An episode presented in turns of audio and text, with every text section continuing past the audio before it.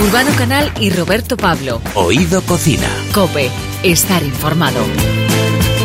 En este Oído Cocina vamos a disfrutar, porque así se llama el restaurante de Barcelona que acaba de entrar en el puesto número 9 de los 50 mejores del mundo. Hablemos con Mateo Casañas, uno de sus chefs. Que lo que tengo, que tengo de top. Vale, venga, no canto igual que él, pero te aseguro que nos va a cantar un menú que es para no perdérselo. Tenemos al mismísimo Miguel Poveda con nosotros aquí en Oído Cocina. También te vamos a contar lo que supone para el consumidor la nueva ley del pan. Y te hablaremos de un libro que habla sobre la cocina la comida de la fertilidad. No te lo pierdas. Y después nos pasaremos a tomar unos vinos. Además, ¿te hace un vino en la zona de rueda? Que lo que tengo, que tengo de todo. Pues eso. Urbano Canal y Roberto Pablo. Oído Cocina. Cope, estar informado. come alive.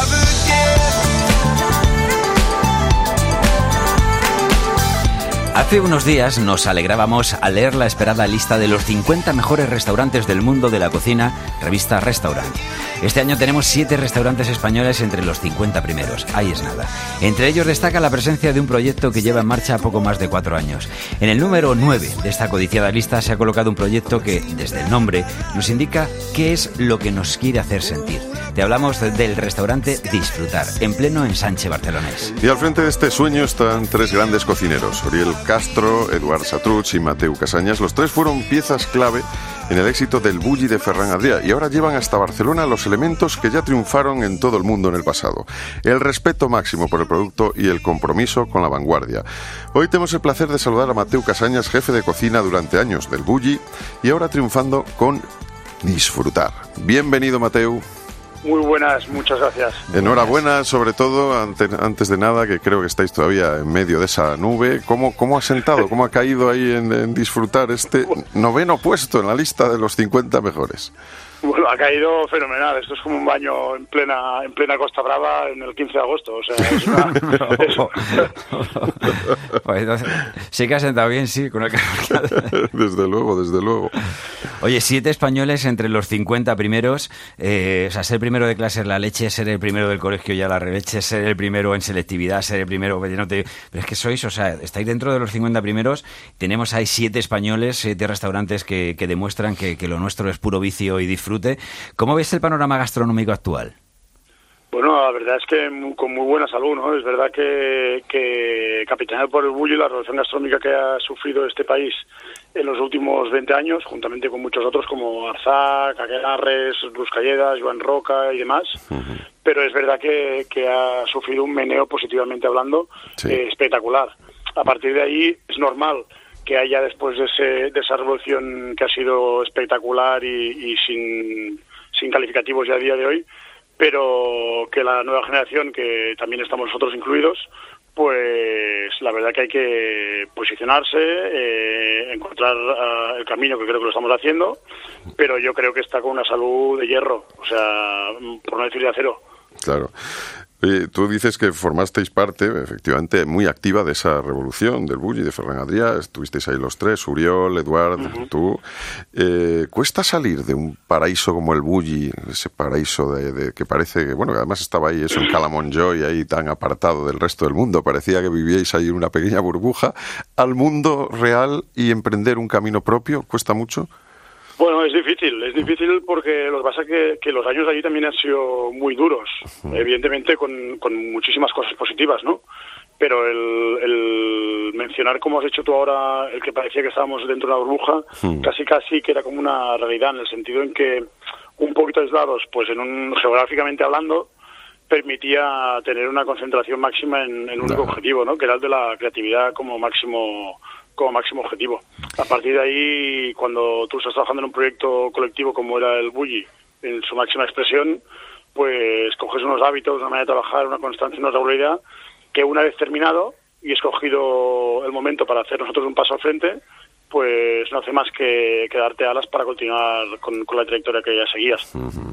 Fíjate que en, en este programa, en Oído Cocina, estamos eh, acostumbrados siempre pues, a hablar con eh, compañeros tuyos, con grandes chefs, eh, con estrellas Michelin, eh, con estrellas, con Resol, con... En fin, que, que sí, y, y sobre todo, o sea, digo esto porque nos hablan de equipo, pero hablamos con una persona. Es verdad que hoy estamos hablando con una persona, pero justo que representas verdaderamente un equipo que sois tres. Eh, en un momento en el que parece que los chefs estrella triunfan, vosotros apostáis por el equipo. ¿Por qué? Pues porque es lo que hemos vivido siempre. Ahora te lo como em- em- empezaba a comentar antes. Eh, El Wii se, solo se puede entender de una sola manera y es que muchísima, pero que muchísima gente remaba siempre en una sola dirección para encontrar un objetivo común. Y en la vida como en lo profesional, nosotros somos del parecer, y creo que debería todavía extenderse más en, en todos los aspectos vitales y profesionales, y es que la, unirse y, y ir juntos hacia un mismo lado da, da mucha fuerza y, y en eso estamos. O sea, somos un caso peculiar en el sentido que no somos tres socios espontáneos, sino que llevamos ya 15, 17 años de bagaje juntos en el Bulli.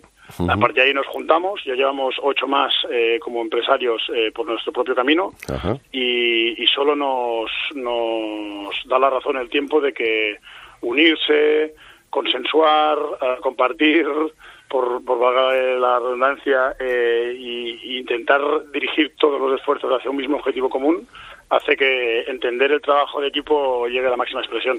¿Y el resultado es también mejor compartido? Siempre. Yo creo que por, por más porcentaje egocéntrico que pueda haber en algunos momentos o no, porque todo el mundo tiene su propio ego, eso es evidente, el intentar que haya un ego común a todos eh, siempre va a traer más placer, seguro. ¿Y podríamos de- denominar vuestra cocina como democrática? Por- te voy a explicar por qué. Porque, primero, sois tres chefs y ahí, y ahí tiene que haber una, una mayoría a la hora de tomar decisiones. Pero, pero luego, además, tenéis una apuesta doble. Una que es compartir, que es en eh, el puesto restaurante de, de Cadaqués, que no os habéis querido ir muy lejos tampoco de Calamonjoy, ¿no? Y habéis mantenido ahí el sitio, el compartir y luego disfrutar. O sea, que realmente se puede entender como algo más, de una forma más Sí, democrática. Yo creo que sí. Al final nosotros cuando, cuando acabamos la etapa del Bulli, donde estuvimos muchos años concentrados y muy y, y con, bajo mucha presión, por decirlo de alguna manera, con el objetivo de crear eh, muchísimos platos cada año, de degustación a la máxima expresión, todo lo que representó el Bulli a nivel gastronómico, a nivel mundial, podríamos decir, y demás. Es verdad que en compartir en Cadaqués encontramos el bálsamo pues para marcar un poco nuestro camino, salir un poco de la vorágine esa de, de media ¿no? y de críticos gastronómicos y demás, para tranquilamente en compartir en Cadaqués, encontrarnos a nosotros mismos, entender cómo queríamos llegar al cliente, entender cómo queríamos trabajar nosotros con los productos, entender qué camino gastronómico queríamos marcar. Y a partir de ahí, pues cuando nos sentimos bastante relajados y habiéndonos quitado un peso encima, por decirlo de alguna manera, y haber encontrado nuestro propio camino, decidimos dar el paso, a- eso sí, a la, a la cocina vanguardia que practicamos en disfrutar. Ahí empezasteis a disfrutar, eso iba a decir. Eh, te voy a poner eh, una prueba práctica, ya sabes que esto, ¿sabes? O sea, aquí no vale con no, me sé la teoría, no, no, vamos a lo práctico. Eh, piensa bien, ¿eh? Porque te voy a hacer... Si me vas a poner un aprieto ahora. No, no, ya verás, ya verás, hombre, pues es un aprieto porque te voy a decir, una ensalada. En una ensalada, ¿quién echaría el aceite? ¿Oriol, Eduard o Mateu? Ostras, Pedrín. Yo te digo una cosa. Esto sería Pedrín tres no entraba en ahora la que está- ecuación. ahora que está tan de moda el tema de los cuatro manos y demás, esta Sí. sería tres manos. Vale. ¿El vale. vinagre? El vinagre, ostras. Ah, quizá yo. Vale. ¿Y la, y la sal? Y la sal. Y la sal se lo dejaríamos, venga, va, a Eduardo y Oriol, los dos. Vale, vale, vale. Bueno, pues nos ha quedado una ensalada muy bien alineada. Esto no es lo mismo que yo. est- Estamos acostumbrados a llegar a la mesa, yo no sé si os ha pasado. Yo me imagino que muchas veces, ¿no? Que ya- ¿Quién ¿Sabes alinea qué la? Que ensalada? todos los sabores, como están, como están, como está transversal a Sí, sí. todo, es complicado, ¿eh? bueno, dicho ensalada, pero ¿cuál sería tu plato preferido? Por ejemplo, ahora vamos a basarnos ya en ti, Ma- Mateu Casañas. Pues mira, voy a ser muy clásico, pero ahora estamos haciendo una ensalada de pepino en, en compartir de cada verano y una ensalada con solo, solo, solo pepino, que a veces es un producto que puede gustar o odiar, no hay término medio, Sí. eh, es alucinante. Y es un plato súper, a veces pensamos siempre con el tomate, la albahaca, ¿no? Como mediterráneo, lácteo, pero un pepino con... con toques cítricos y con mentas y con cilantro y demás, es un plato súper refrescante de cada verano. Hombre, tiene que serlo, tiene que serlo. Yo ya estoy, me lo estoy imaginando. Dos personas conocemos en este programa ya que no les gusta el pepino. Uno es Antonio Carmona de Ketama, que dijo Ajá. que dice es que yo soy pepino, y luego la otra es mi suegra. Lo, lo- lo reto un día que la prueben. No, no, desde luego, habrá que llevarlos, habrá que llevarlos ahí. Oye, una, una tapa que sea mm, para ti emblemática, que siempre que vayas a un bar, a una barra, digas, esto Ostras, pues. es lo que quiero tomar. Mira, una cosa tan tradicional como joven a la vez, pero sería una buena gilda. Ajá, sí, sí. Eso, además, esto suele ser un, un, un éxito seguro Sí. entre los chefs. No sí, sé por porque qué. es que el, el- el- a nosotros nos gusta mucho, a todos en general, ¿eh? Eh, ser valientes, provocar al cliente, eh, crear algo, ¿no? Y la gilda aporta muchas de esas cosas. Tiene picante, tiene vinagres, tiene pescado, ¿no? Diferenciamos, tierra. diferenciamos Gilda de, de banderilla, que es que alguna vez llegas a casa de alguien y dices, esa es una Gilda, y dices, pero esto es una banderilla de estas, ¿sabes? Que cuando te la metes para adentro no veas tú. Bueno, la- el nombre de gilda es más glamuroso, quizás. Ya, sí. Sí. Venga, y un bocata ahora, un bocata de estos también que uno dice, pues es como si me hubiera sentado a comer en, en eso, en un sitio como disfrutar casi. Pues mira, un buen un buen bocata con un lomo de cerdo ibérico, eh, coger algo de fuera como es el queso brie y unos buenos pimientos del padrón dentro, bien frititos, Hombre. está de muerte. Sí, sí, o sea, tiene ese, ahí, la, la carne bien, ahí con su crujiente por fuera, los, eh, el queso derretido. Pa- por- partiendo de un buen pan, ¿eh? sí. Partiendo de un buen pan, Siempre. importante. Oye, eh, ¿tenemos una fiebre nueva por redescubrir el pan ahora mismo o me lo parece a mí? Bueno, al final son productos que, que a veces por, por ser tan, tan, tan, tan cotidianos, eh, quizás eh, nos olvidamos de ellos y es importante volver a las raíces con todo lo bueno que nos trae la, la historia y la tradición, pero es verdad que con el conocimiento, la técnica y la maquinaria que hay hoy en día, mezclada con esa tradición y esas masas madres y demás, pues dan resultados hoy en día espectaculares. ¿El pan aguantaba más antes? Bueno, el buen pan sí, el mal pan no. Ya, Lo mismo pasa hoy en día. Sí. Eh, Mateo, eh, Mateo Casañas, eh, ¿qué producto sería ahora en el verano? O sea, que no sé, o dos o tres productos para ti en el verano son imprescindibles, son fundamentales. Ya no digo solo en, en disfrutar en el restaurante, sino para ti, que, que digas, mira, yo llego a casa, me abro la nevera y no me puede faltar. Yo me imagino que el pepino será uno de ellos. A mí, a mí por lo menos me pasa, que también soy muy de pepino, ¿eh? Eh, pero ¿qué otros dos o tres productos eh, son Pues mira, fundamentales? ahora que están en plena temporada o ahí rasgando el límite, unas buenas cerezas. Ajá, sí, señor. Una buena sandía fresca, fresca, fresca, fresca. Y un buen pescado de costa. Yo creo que con una sandía, unas cerezas y un pescado podríamos empezar hasta acabar una comida de manera, vamos, más que excelente. Más que excelente, vamos, cualquier, vamos, con eso estamos cubiertos y además eso, efectivamente, que hay que tener en cuenta que para el, el verano los productos frescos para mantenernos y además bien hidratados. Hablando de bien hidratados, eso, para beber, ¿qué, qué deberíamos tener siempre en la en nuestra despensa o en nuestra nevera? Pues yo soy peculiarmente muy amante de los vinos blancos. Al final, eh, con, con una cocina como la que practicamos, quizá también en compartir, aunque hay vinos negros que también se pueden arrimar a ella, ¿no? Pero, o en disfrutar, vamos. Eh, nosotros tenemos vinos blancos excelentísimos en todo el territorio y un buen vino eh, trabajado en barrica de 8, 9, 10 años bien, bien, bien, bien conservado, Hmm. sería una apuesta impecable. Apuesta ganadora, como por supuesto disfrutar, que ya dos estrellas Michelin, noveno mejor restaurante del mundo. ¿Qué, qué os planteáis de cara al futuro? ¿Qué, después de este espaldarazo que supone entrar ahí en todo lo alto, entre los diez primeros del mundo, ¿cuál, ¿cómo se, plantea el futuro Mira, para yo, vosotros? yo creo que una de las claves de, de nuestra manera de hacer, porque al final el éxito está así tan volátil como, como la vida misma, pero es que, que somos gente que nos gusta la constancia, la regularidad, arroparnos mucho en el trabajo del día a día y el ir haciendo sin, sin muchos objetivos a gran escala.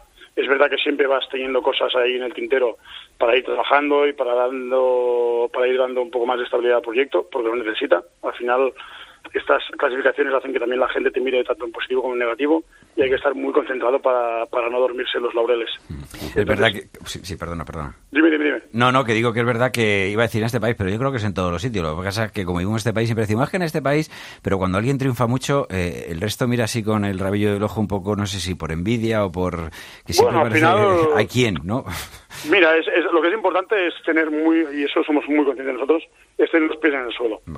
Saber que los reconocimientos se los dan por un trabajo hecho, no para que tengas que hacer a partir de hoy un triple mortal si no lo hacías el día anterior. Ya. Y cuando te dan reconocimientos al trabajo hecho, lo único que puede hacerte es darte alas para continuar igual.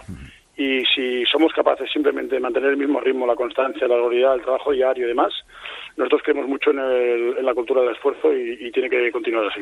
Has hablado eh, del vino blanco, que es uno de pues, es lo que te gusta eh, para la, hora de picotear o a la hora de, de comer o de cenar. Eh, el vino blanco, eh, ¿cuál sería la temperatura? Porque yo estoy acostumbrado a ir a sitios donde dicen que tiene que estar muy frío. Bueno, he visto hasta gente que le echa hielo, que y, pff, o sea, no sé si es una Bueno, estamos de acuerdo que los, los vinos blancos más jóvenes eh, tienen una función, entre comillas, un poquito más de- del año, más dinámica, más abierta, más del momento, por decirlo así, pueden admitir más temperatura, pero un vino que ya haya reposado su tiempo y demás, que tiene más cosas que explicar, necesita quizás una temperatura más suave para poderse abrir y poderte contar todo lo que, lo que tiene dentro. Finalmente, Mateo Casañas, la, la pregunta que hacemos a todos los chefs, ¿qué significa para ti la expresión oído cocina? bueno, una vida, ¿no? Una vida dedicada a un, a un oficio y una manera de entender eh, el oficio que simplemente es el rigor, el trabajo, la constancia y básicamente el trabajo en equipo. Cuando una cocina de 20, de 30, de 40 cocineros contestan a la vez algo así, es porque realmente estamos todos remando hacia el mismo el sitio. mismo sitio, Y se tienen que poner los pelos de punta. Vamos. Pues sí, sinceramente, te emociona. Te emociona porque al final forma parte de nuestra manera de entenderlo. Vamos a ponernos, ya, ya te pongo la última, el último ya sabes aquí de estas que es una situación tensa, pero yo sé que la vas a saber resolver. Eh, Urbano y yo somos dos pacientes, tú en este caso eres el médico, llegamos a- al doctor eh, Mateo Casañas y le preguntamos y le decimos, eh, estas son nuestras eh, cualidades, así es como estamos nosotros, ¿cuántas veces debemos de tomar gazpacho al día? Sí. Hombre, Durante, durante, estos, en esta- durante estos días de estas temperaturas. En estos días de temperatura ya te puedes llevar una... Mira, lo- lo- los uruguayos argentinos van con el mate todo el día. Pues una cantimplorita refrigerada de gazpacho no iría nada mal, ¿eh? Hombre, O sea que bueno, vale. esto es a discreción. En la farmacia lo tenemos, ¿no? más o menos. la farmacia de la frutería. Mateo Casañas, que muchísimas gracias y ha sido un disfrute y ahora invitamos a todos los oyentes de Oído Cocina eso a disfrutar. A disfrutar. Mil gracias, muchas gracias a todos. Un abrazo. Un abrazo. Yo te lo digo cantando, te lo digo bailando y te lo digo cantando las penas que estoy llevando. Urbano Canal y Roberto Pablo. Oído Cocina. Cope. Estar informado. Por ti daría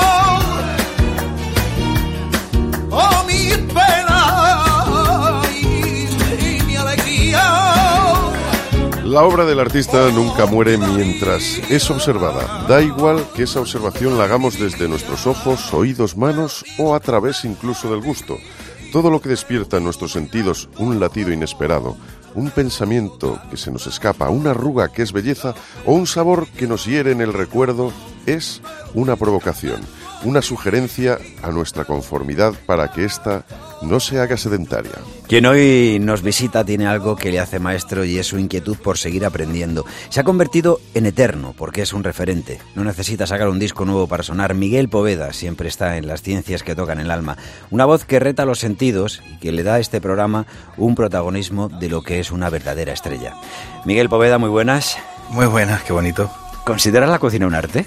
Por supuesto, por supuesto, son unos artistas eh, del paladar y que, y que activan los sentidos del ser humano, eso es un arte.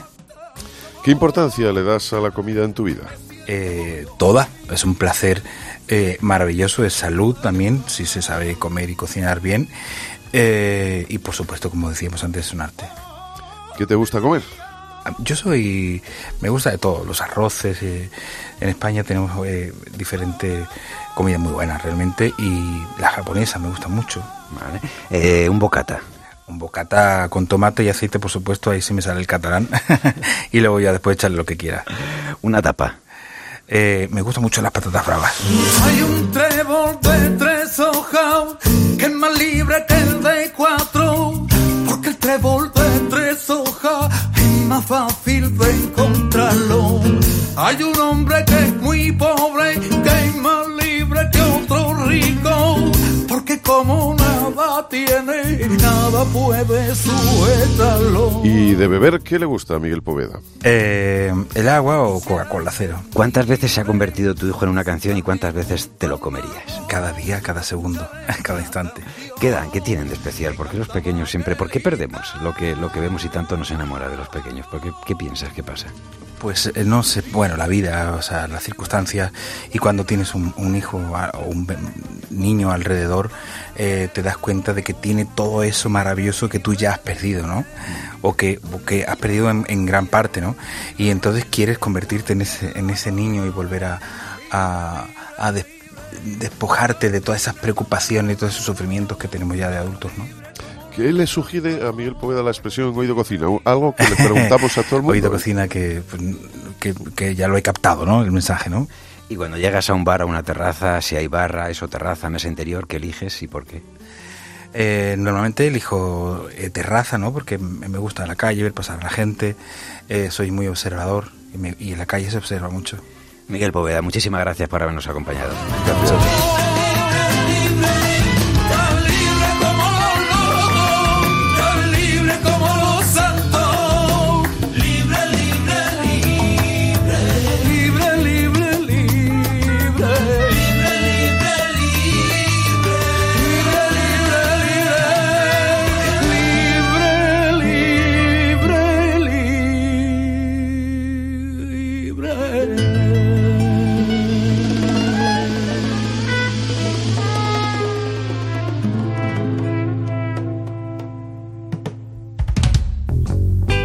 Urbano Canal y Roberto Pablo. Oído Cocina. Cope. Estar informado.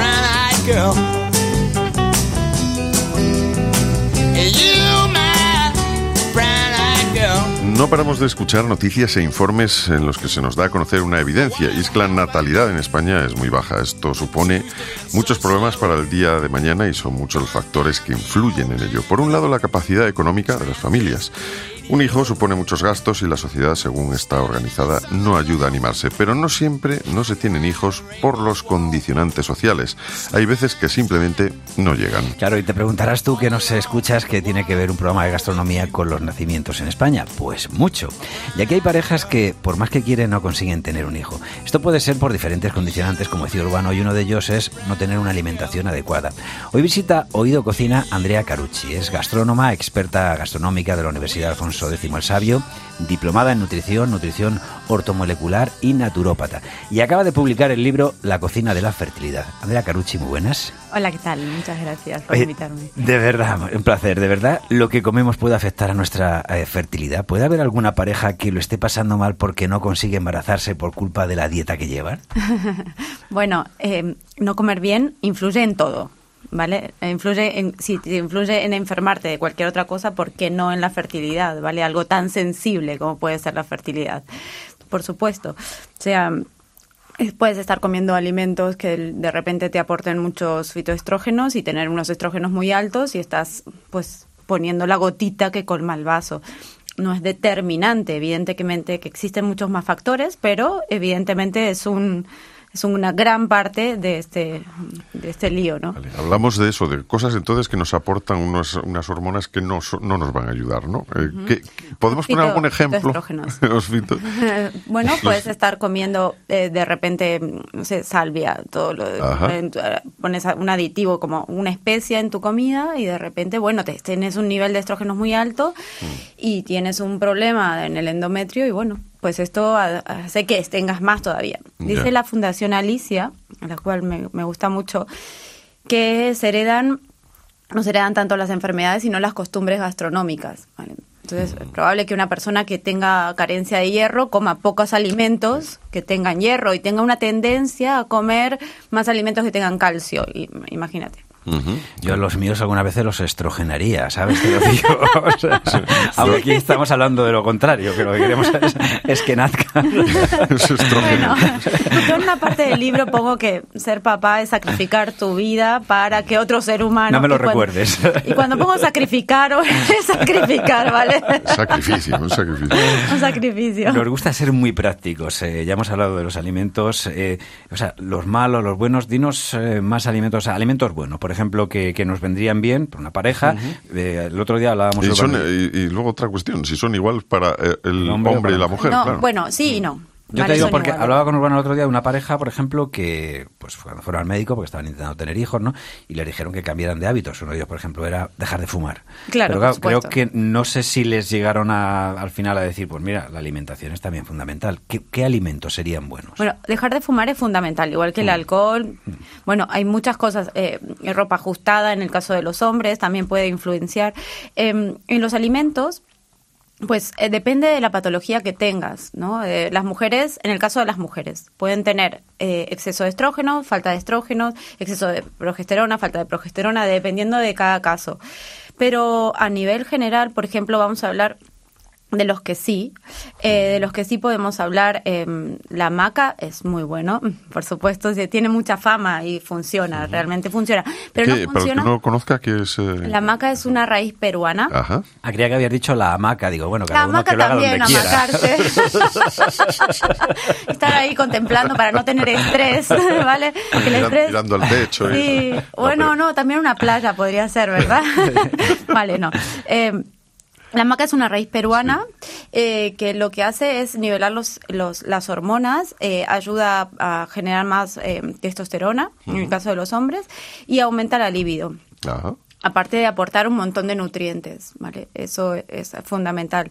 Bueno, pero entre estas, entre muchas otras, ¿no? Si hablamos en el punto de la ovulación, que justo cuando está cuando uno está ovulando tiene que tener aportar alimentos afrodisíacos. No vale en otro momento, bueno, puedes hacer lo que quieras, pero en otro Ya. momento no. En este momento concreto, eh, en este momento concreto, bueno, también está la canela. La canela es fantástico, pero Eso no es- en exceso. Eso es como ¿eh? más conocido, ¿no? El tema de Claro. canela, sí. Pero no en exceso. Ya. Si superamos eh, una cantidad como 30 gramos más o menos, que a lo mejor te comiste un postre, luego te tomaste un té con canela, luego tal, es el efecto contrario. Otro grupo que estuvo con nosotros hace poco y que también es afrodisíaco es Camela. Camela. Pero ponerse camela tomando canela y maca, esto, y en la maca. bueno, en la vale. hamaca nos ponemos tomando, escuchando todo. las canciones de Camela y puede estar muy Estamos bien. proponiendo algunas escenas bastante poco atractivas para mi gusto, pero bueno, vamos a ver si lo mejoramos. Entonces, aparte de la maca, algún otro, algún otro alimento. El jengibre, el jengibre también jengibre. funciona muy bien, ¿vale? Eh, luego el, la cayena. La cayena. La cayena activa la O sea, el circulación. picante es cierto que... que Activa la circulación. Vale, vale. ¿Vale? Eh, por eso, simplemente por ese hecho. es- Luego sube la serotonina. Entonces, tenemos otro factor. El estrés también puede ser condicionante. Lo es eh, para el equilibrio hormonal. Porque evidentemente cuando estábamos en las cavernas, eh, cuando teníamos estrés, eh, teníamos que correr porque venía una situación, un problema, venía un león o lo que sea. Pero era un, un estrés de dos o tres días.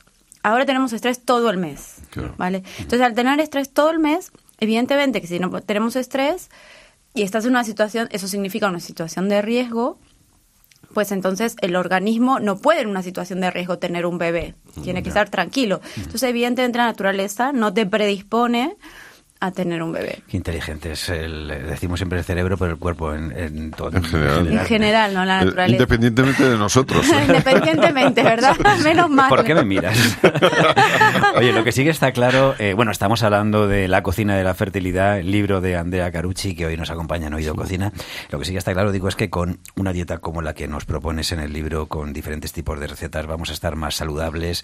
Y si tenemos la suerte de tener hijos, estos van a estar más saludables gracias a la dieta que hemos seguido. O sea, la dieta es lo importante, ¿verdad? Sí, en, en lo que acabas de decir es fundamental, no solo para las parejas que tienen problemas, sino también para las personas que van a tener un bebé, que no tienen problemas, pero quieren cuidar el ADN de su futuro hijo, para que tener menos problemas eh, que puedan tener en el futuro. Y hay tantos problemas cognitivos, ¿no? Tantos problemas emocionales en los niños que nacen.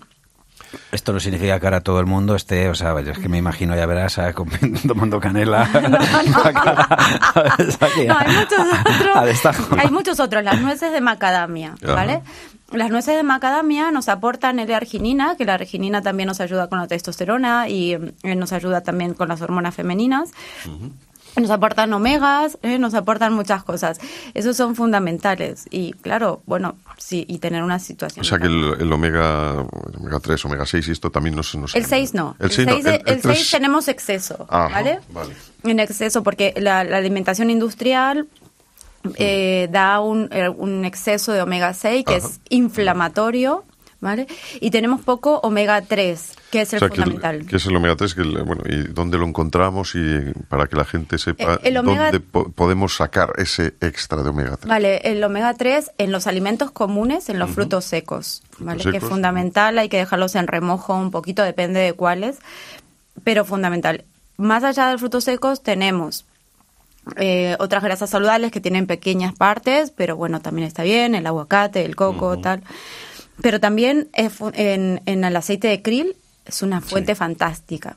Luego también hay otro que se llama sachainchi, que es como una especie de cacahuete que viene de Perú y esa viene en aceite o en perlas y ese está es buenísimo. Luego tenemos uno más conocido que son los la onagra o la borraja.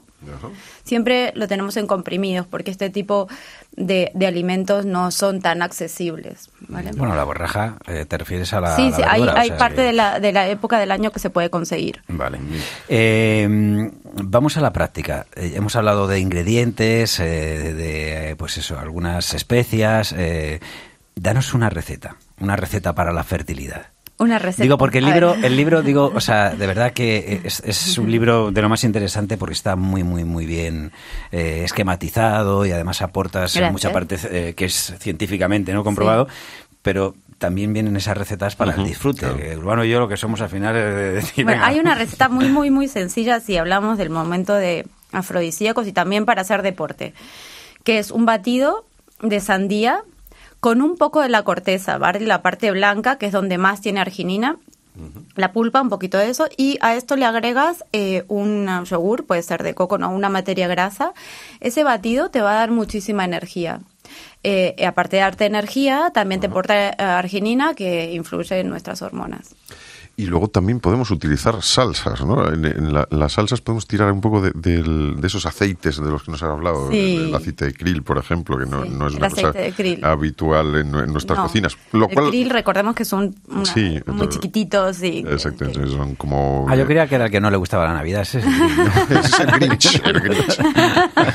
pero, pero sí, el krill son esos, esos pequeños crustáceos sí, minúsculos. chiquititos, chiquititos. de lo que se alimentan las ballenas, ¿no? Eso, O sea, otras cosas. Focas sí. Eso, Los eso- eso sí que creo. Eso que comen bien, ¿verdad? Y entonces esto nos, nos lleva a otra, a otra cosa, eso, salsas, pero también esto es importante saber cómo almacenarlo y cómo tenerlo organizado en nuestra despensa, ¿no? Esto también es, es Sí. una cosa que debemos aprender. Bueno, eh, las salsas es una parte importante. Hay, eh, dedico varias páginas en hablar de las especias, porque eh, las especias hay que tomarlas en pequeñas cantidades y, y no en exceso, ¿vale? Si te pasas, también puede hacer el efecto contrario, ¿vale? El caso del comino, o sea, el comino está bien tomarlo poquito, A mí me gusta mucho el comino, por ejemplo, entonces no, que no me pase, ¿no? que no te pases, exacta, Vale, o sea, vale. exactamente, porque es el efecto contrario. Cuando se Eh, lo echa al tomate, comemos comino con y parece que le ha echado el tomate por encima. y es comino con tomate, ¿vale? Con un poquito de tomate. Está muy bueno el comino, Sí, está sí, muy bueno, no. está muy bueno y eh, está muy bien, funciona muy bien. El problema es el, el eso, cuando uno se pasa, ¿no? Y el problema también es que si tomo eh, muchas cosas que me pueden hacer que, eh, efecto contrario, ¿no? Suponte el caso del, de la piol. El apiol es un principio que está en muchos ve- vegetales, como el perejil, el apio, el hinojo, y de repente me como, imagínate, el curry con el comino.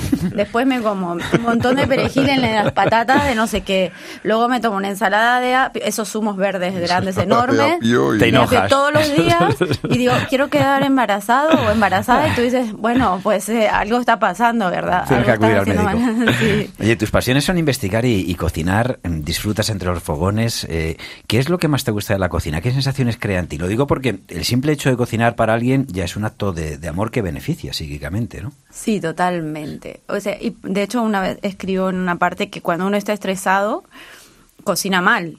Y ese cocinar mal también te- comi- comes mal después, ¿no? Es fundamental. Es muy cierto, totalmente. Eh, o sea, sí. estoy de acuerdo porque esto de cuando me dicen, no, no, ha- hazlo deprisa, digo, no, si lo hago deprisa no va a Me salir sale bien. mal. Estamos hablando de la cocina, ¿no? No sé qué pasa. Sí, Sí, sí, sí, este- este caso. Estamos con la fertilidad, lo de prisa y cosas de. También puede ser. bueno, sí, eh, eh, funciona mal. Yo no sé, aunque pongas. Normalmente sueles olvidar de algo, no pones algo y no queda igual. Pero aunque pongas todo, sale mal. No sé, esto es como la abuela que decía que el ingrediente secreto era el amor, lo que había que poner en la cocina. Y fundamental las temperaturas, ¿vale? Eh, actualmente no queremos remojar las lentejas o los garbanzos, no quer- queremos cocinar súper rápido. Y todos esos factores, no remojar, tiene antinutrientes. Cocinar rápido tiene temperaturas altas, que esas temperaturas altas van a, a- eliminar eh, un montón, no eliminar, pero se transforman en otra cosa, nutrientes que no podemos aprovechar después. Entonces, unas lentejas puestas en una olla de presión, pues no va a haber nada de hierro biodisponible, ¿vale? Eso es el problema. Claro. Pues hay que tener en cuenta que eso, que las cosas de palacio van despacio. despacio. Y en Sí. este caso. Y los el guisos chop también. chop, el chop chop de los guisos, muy importante. Las carnes, o sea, si como carne eh, mm, hay que comer poca, pero cuando coma carne, como hay aminoácidos que son muy importantes, pues hay que cocinarlo poquito, ¿vale? Muy poco. Porque si pongo una carne súper hecha, eh, vale, te gustará, pero de ahí no sé qué vas a, mm, va a sacar mucho. No se obtiene nada. Eso no tiene mucho, ¿no? Y luego fundamental, o sea, si te lees el libro de la cocina de la fertilidad y tomas eh, algunas de las recomendaciones que nos da Andrea Carucci, debes de querer a tu pareja. Eso es fundamental. Eso creo que es lo principal. Porque si no, solo alimentándose Bueno, y mirándose a los ojos no va a ocurrir. Hombre, si hemos dicho que, que hay que cocinar con amor, pues lo otro también. Sí, sí, la- la- de hecho la mujer se predispone mucho más a quedar embarazada cuando tiene una situación agradable, si no, no tanto. Los- la naturaleza no se pone bien. Andrea Carucci, la cocina de la fertilidad, que por cierto el prólogo te lo ha hecho Anson. O sea, que eso Sí, también di- Rafael, dice un gran amigo al cual le agradezco mucho. También sabe de esto de la gastronomía. Un poquito, creo. Un Muchas poquito. gracias por haber estado en Un placer. Gracias a vosotros. Urbano Canal y Roberto Pablo. Oído Cocina. Cope, estar informado. Fíjate, Urbano, que dicen eso de que los niños siempre vienen con un pan debajo de- del brazo. Eso ¿Eh? dicen. Tú, Yo- tú sabrás de algo de esto. Yo no sé. estoy buscándolo aún, ¿sabes? Si sigo encontrando sobaquillos, nada más. nada, no, no, se- no se rellena eso. No, ¿no? lo que sí que hay es nueva legislación Sí, claro, ¿eh? sobre eh, referente al pan. Pues fíjate, después de 35 años sin actualizarse, desde esta semana, este primero de julio, eh, ha entrado una nueva normativa sobre el pan. 35 años, ¿eh? Eh, Cañita. ¿eh? Sí, sí, sí, o sea que ya está, está bien. Era hora de que se pusiera un poco de orden en todo esto. Entonces, nosotros queremos ver un poco en qué nos va a afectar al consumidor. Vamos a hablar con Moncho López, que es eh, el propietario de Levadura Madre, una una panadería de referencia aquí en Madrid para los que solemos ser frecuentar estos los que nos sitios gusta el pan. y que, que creo que le tenemos por Asturias. ¿Cómo estás, Moncho? Hola, estupendamente. ¿Qué tal? Buenos eh, días. En Asturias siempre bien, desde luego. Oye, ¿qué, qué va a suponer a- a- a- así en principio para el usuario eh, el tema de esta nueva legislación sobre el pan? Eh, ¿Crees que, bueno, realmente nosotros a lo mejor no nos enteramos de mucho, ¿no? Simplemente para los productores eh, sí que va a tener relevancia. Bueno, pues eh, la, la nueva legislación al final eh, ataca sobre, sobre dos vías. Eh, de alguna manera, los panes, eh, o, o aparte de los panes que antes se consideraban especiales, pasan a considerarse pan común, con lo cual dejan de tener un IVA del 10 para pasar a tener un IVA súper reducido del 4, Ujú. eh, cosa que beneficia al que por un tema de salud o de alimentación. Y luego, por otro lado, la ley hace mucho hincapié en la forma de llamar a las cosas y la información de cara al consumidor. Quiero decir que un pan eh, que tenga centeno, trigo y nueces, pues eh, debería tener, o sea, con esta nueva legislación hay que explicar al consumidor cuánta parte de centeno, cuánta parte de trigo y cuánta parte de nueces. De modo que yo creo que, si bien todo es criticable, pero eh, damos un gran paso adelante en cuanto a la información para el consumidor, en cuanto a tener eh, un- unos precios un poco más eh, ventajosos para esa gente que, que quiere cuidar su alimentación y demás. Mira, Moncho, eh, yo creo que todos, dependiendo más o menos de la edad que tengamos, pues eh, hemos tenido de referencia, en nuestro barrio había una panadería. Hoy en día hay muchos establecimientos que se dedican a, a la venta de pan, hay hornos, en algunos pone artesanales. ¿Cuántos tipos verdaderamente hay de, de pan? Y luego ya, claro, o sea, me imagino que dentro de esos tipos habrá unas variedades, pero ¿cuántos, cuántos tipos de pan vamos a encontrar? Eh, por la legislación, eh, ¿cuáles están, eh, podemos decir, definidos? Uf, eh, en, la, en la legislación como tal no, no se establecen los, los tipos de pan. Tipos de panes en España con la cultura gastronómica que tenemos hay, hay una, una barbaridad. Eh, podemos hablar de 50, 60, pero casi te diría que cada, cada panadero tiene como sus panes. O sea, es que eh, hay tantos panes como panaderos en el mundo, quiero decir.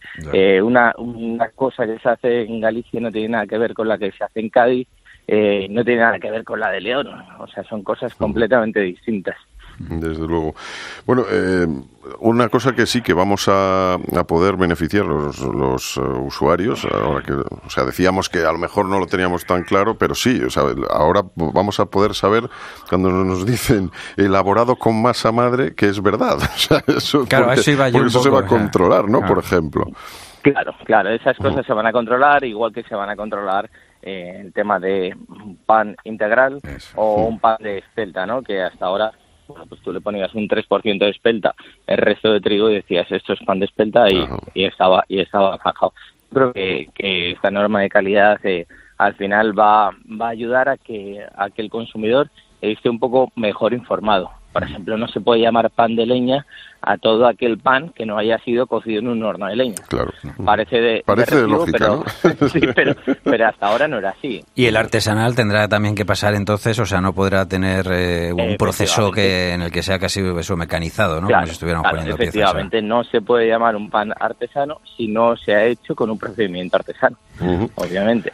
Y lo mismo para el pan integral, que eh, si no está hecho de harina 100% integral, no podrá denominarse así también. Efectivamente, efectivamente. ¿Y esto por qué, eh, por qué hasta ahora era un coladero? Bueno, yo no le veo, o sea, quiero quiero creer que, que no eh, no hay maldad detrás de esto. Quiero decir, el panadero de hace 30 años hacía una masa de pan blanco y le ponía un poco de salvado. ¿Vale? Y esto lo vendía como pan integral. Bueno, no sé si 100% integral, obviamente no, eh, pero eh, era lo que le pedía a su consumidor. ¿eh? El consumidor, si ahora le, le damos, o si hace 30 años le damos un pan 100% integral, eh, te va a decir, bueno, escúchame, yo quiero cuidarme, pero no tanto. ¿Sabes? Entonces, yo en las panaderías tengo algunos viejitos que cuando tú le das un pan de centeno y me dice, uy, hijo mío, pan negro ya comí mucho en la guerra, no más", ¿no? Entonces, Pero bueno, mucho- ahora tenemos una Mu- vuelta atrás y queremos este esto de cuidarnos, pero durante muchos años no lo hemos querido. ¿eh? Di- Digo, cuando yo vaya a la panadería, eh, todo esto va a quedar eh, reflejado en la estantería o en, el expositorio, ¿no? Donde están puestos los diferentes tipos de pan. Es el propio panadero el que me debe informar. O sea, estamos acostumbrados a lo que tú dices a llegar y, bueno, pues pan de bandeja, pan de tal, y, y tienen sabores verdaderamente y texturas diferentes. No sé si ahora ya va a tener que, por, la- por la legislación, que obligue a poner integral y no una barra que la hemos pintado para que parezca integral. Ya, ahora todo esto con la nueva legislación tiene que estar expuesto de cara al público. O sea, el, el cliente debe eh, tener esa información eh, sin tener que preguntar al, al dependiente. Vale. Y esto va a ser un poco como lo de la entrada y salida de las empresas. Digo que sí, que si va a tardar mucho en hacerse o, o- o va a ser necesario que sea desde ya. Yo creo que, a ver, la actualización de esto eh, no debería llevar más allá de 5 o 10 días. Es decir, nosotros los panaderos eh, sabemos de la aprobación de esta, de esta ley desde hace aproximadamente un mes y medio, dos meses, con lo cual hemos tenido tiempo como para hacer las modificaciones e implantaciones. O sea, esto, ¿cuál es el mayor problema? Pues como todo, no es tanto la ley, sino el control de la misma, ¿no? ¿Quién va a controlar esto? Sea. ¿quién va a controlar que si yo pongo un cartel que ahí dice pues que será sanidad, me imagino, ¿no? ¿Quién tiene que estar pendiente de esto? No sé si es sanidad o si es industria, pero, pero lógicamente eh, habrá que implementar unas medidas de control para que realmente eh, las cosas se hagan como deben ser, ¿no? Porque al final, si no, estamos eh, de vuelta a lo mismo. Estamos en, en manos del buen buen hacer o la buena fe del panadero. Del panadero y bueno, y sobre todo que también lo que sí que es fácil de controlar es que las grandes producciones pues no puedan eh, recurrir a cosas engañosas. Pan de pueblo. Como pan de pueblo, pan artesano, pan, eh, o sea, Sí, pan sí, de sí, horno de leña, cuando están hechos en, en hornos industriales o en, en producciones y, y los encontramos pues en perfectamente envasaditos ahí. Pan integral, que algunos digo, de integral estos tienen la raíz cuadrada que han hecho antes. Sí, desde luego. Exactamente. Pues Moncho López, propietario de las eh, panaderías Levadura Madre, pues gracias por ponernos un poco de luz en este tema del pan, que es tan importante. Con- contigo, pan y sal y todo lo demás. Y escánciate en culín eh, de sidra a nuestra A salud. Ok, abrazo. Un abrazo. Muchas gracias. Urbano Canal y Roberto Pablo. Oído Cocina. Cope, estar informado.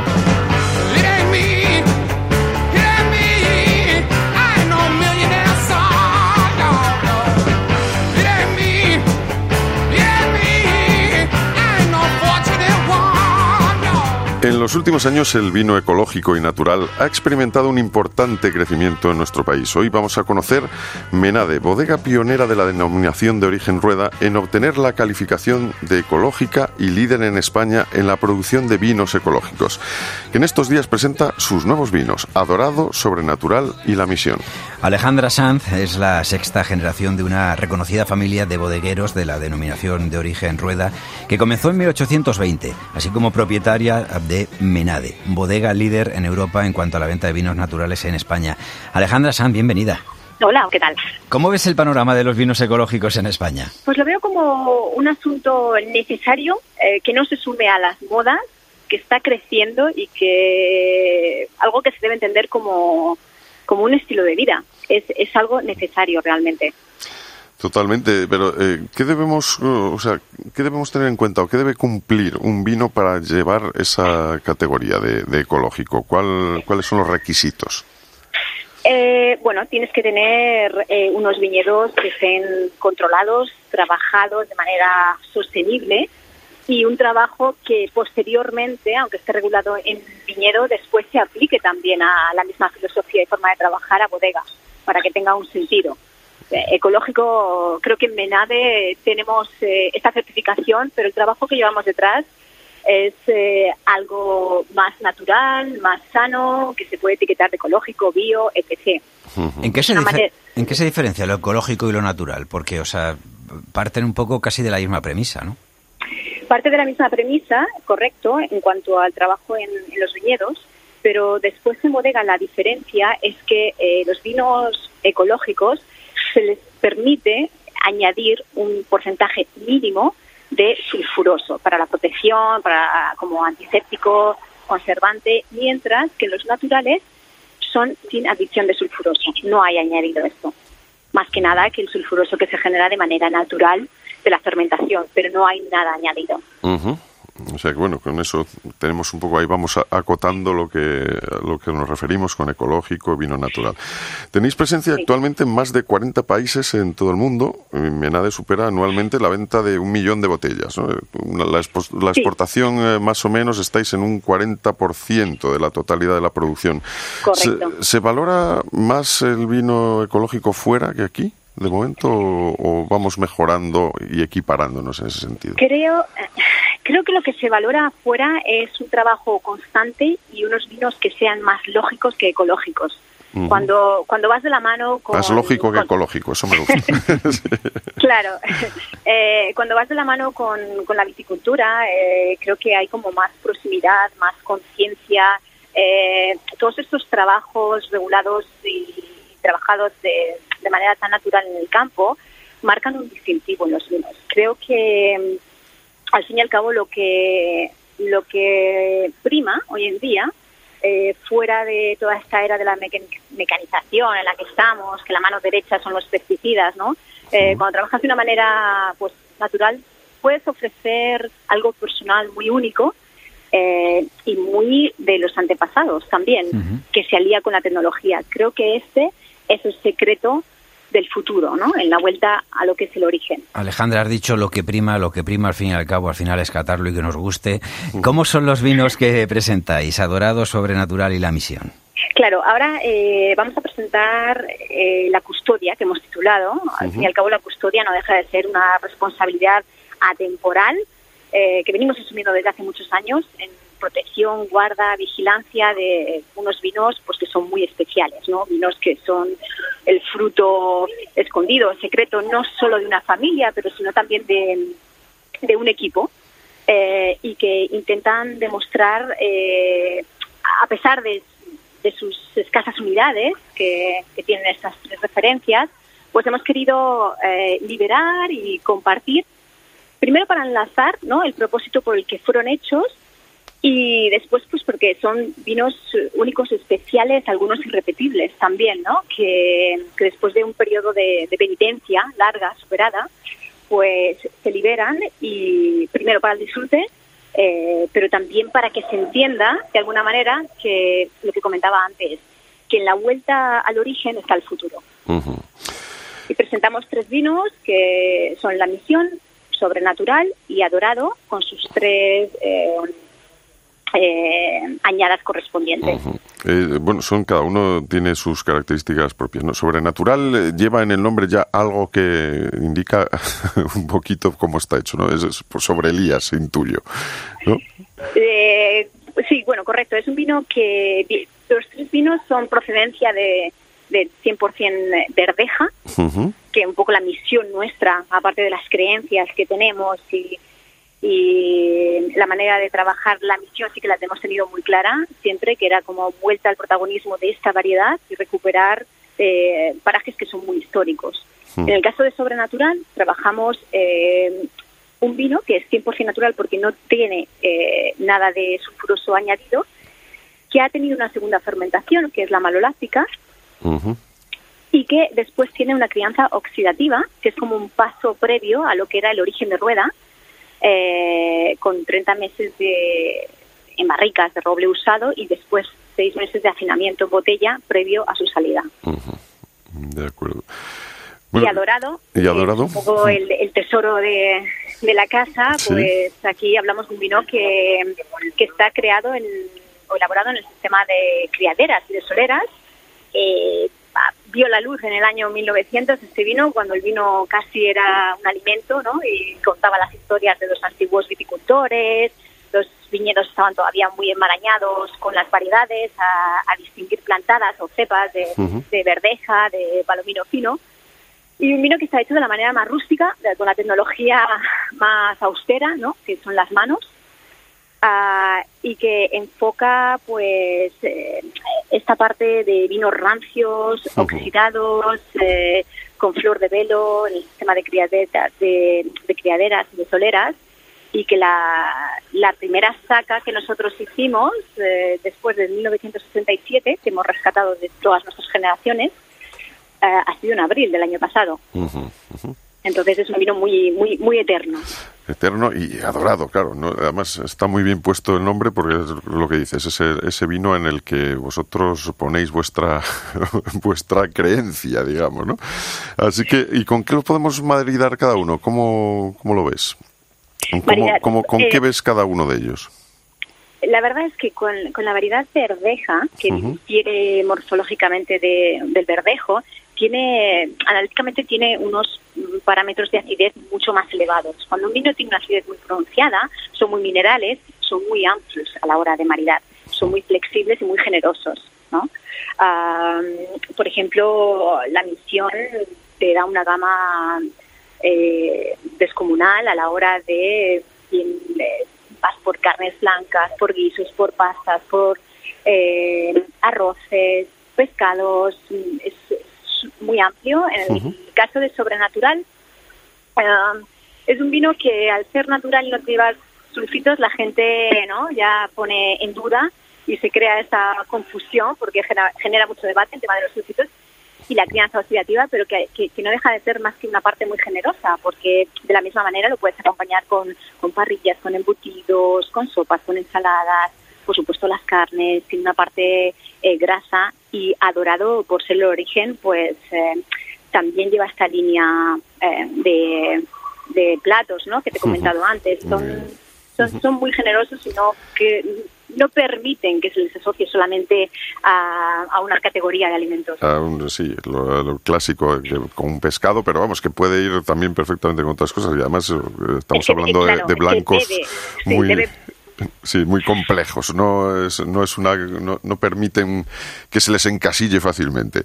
Oye, creo Alejandra Sanz, eh, propietaria de las bodegas Menade, que estáis ahí en, en la zona de Rueda, en Valladolid. eh, creo que te- tenéis eh, visita, o sea, se puede visitar la bodega, ¿no? Cuando Se- ¿qué, se qué debe- horarios? se debe visitar, Se debe, perdona. vale, pues, pues Se debe- prometemos desde aquí que visitaremos la bodega Menade cuando podamos.